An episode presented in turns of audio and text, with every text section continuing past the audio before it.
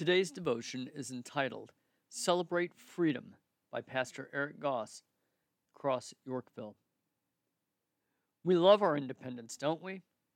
From the young child who can walk for the first time or can finally say, I do it myself, to the teenager who can drive, finally, or the elderly who no longer can, our independence is important to us.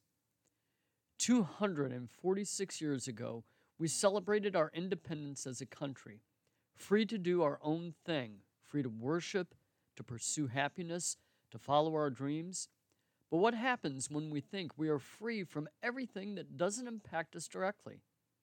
When every person says, I'm free to do whatever I want, we have nothing left but chaos and selfishness. We have people serving for their own gain rather than sacrificing for the sake of the greater good. This country is great because historically, people willingly gave up their freedoms so the next generation could remain free. We too need to give up our freedoms, or the next generation will inherit nothing but a selfish, prideful mess. When societies no longer sacrifice willingly, they become forced to sacrifice through political legislation or other authoritative means. This isn't just my opinion, it is biblical.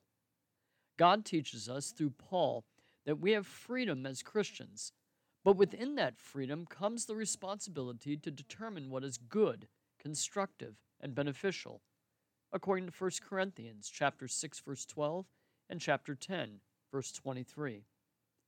What helps me keep a good perspective on how I use my freedom is to remember I don't have a right to be free.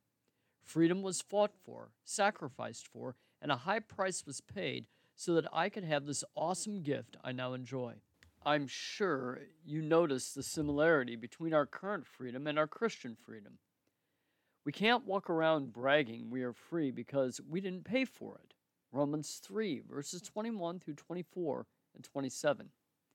We can pass the gift on teach others what a blessing it is, and encourage them to live in that same freedom. Passing on the freedom to the next generation requires sacrifice of a generation before it.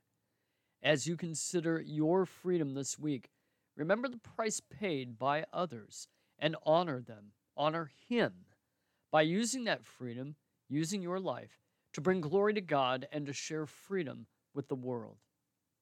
All things are lawful but not all things are helpful. All things are lawful, but not all things build up. Let no one seek his own good, but the good of his neighbor. 1 Corinthians 10 23.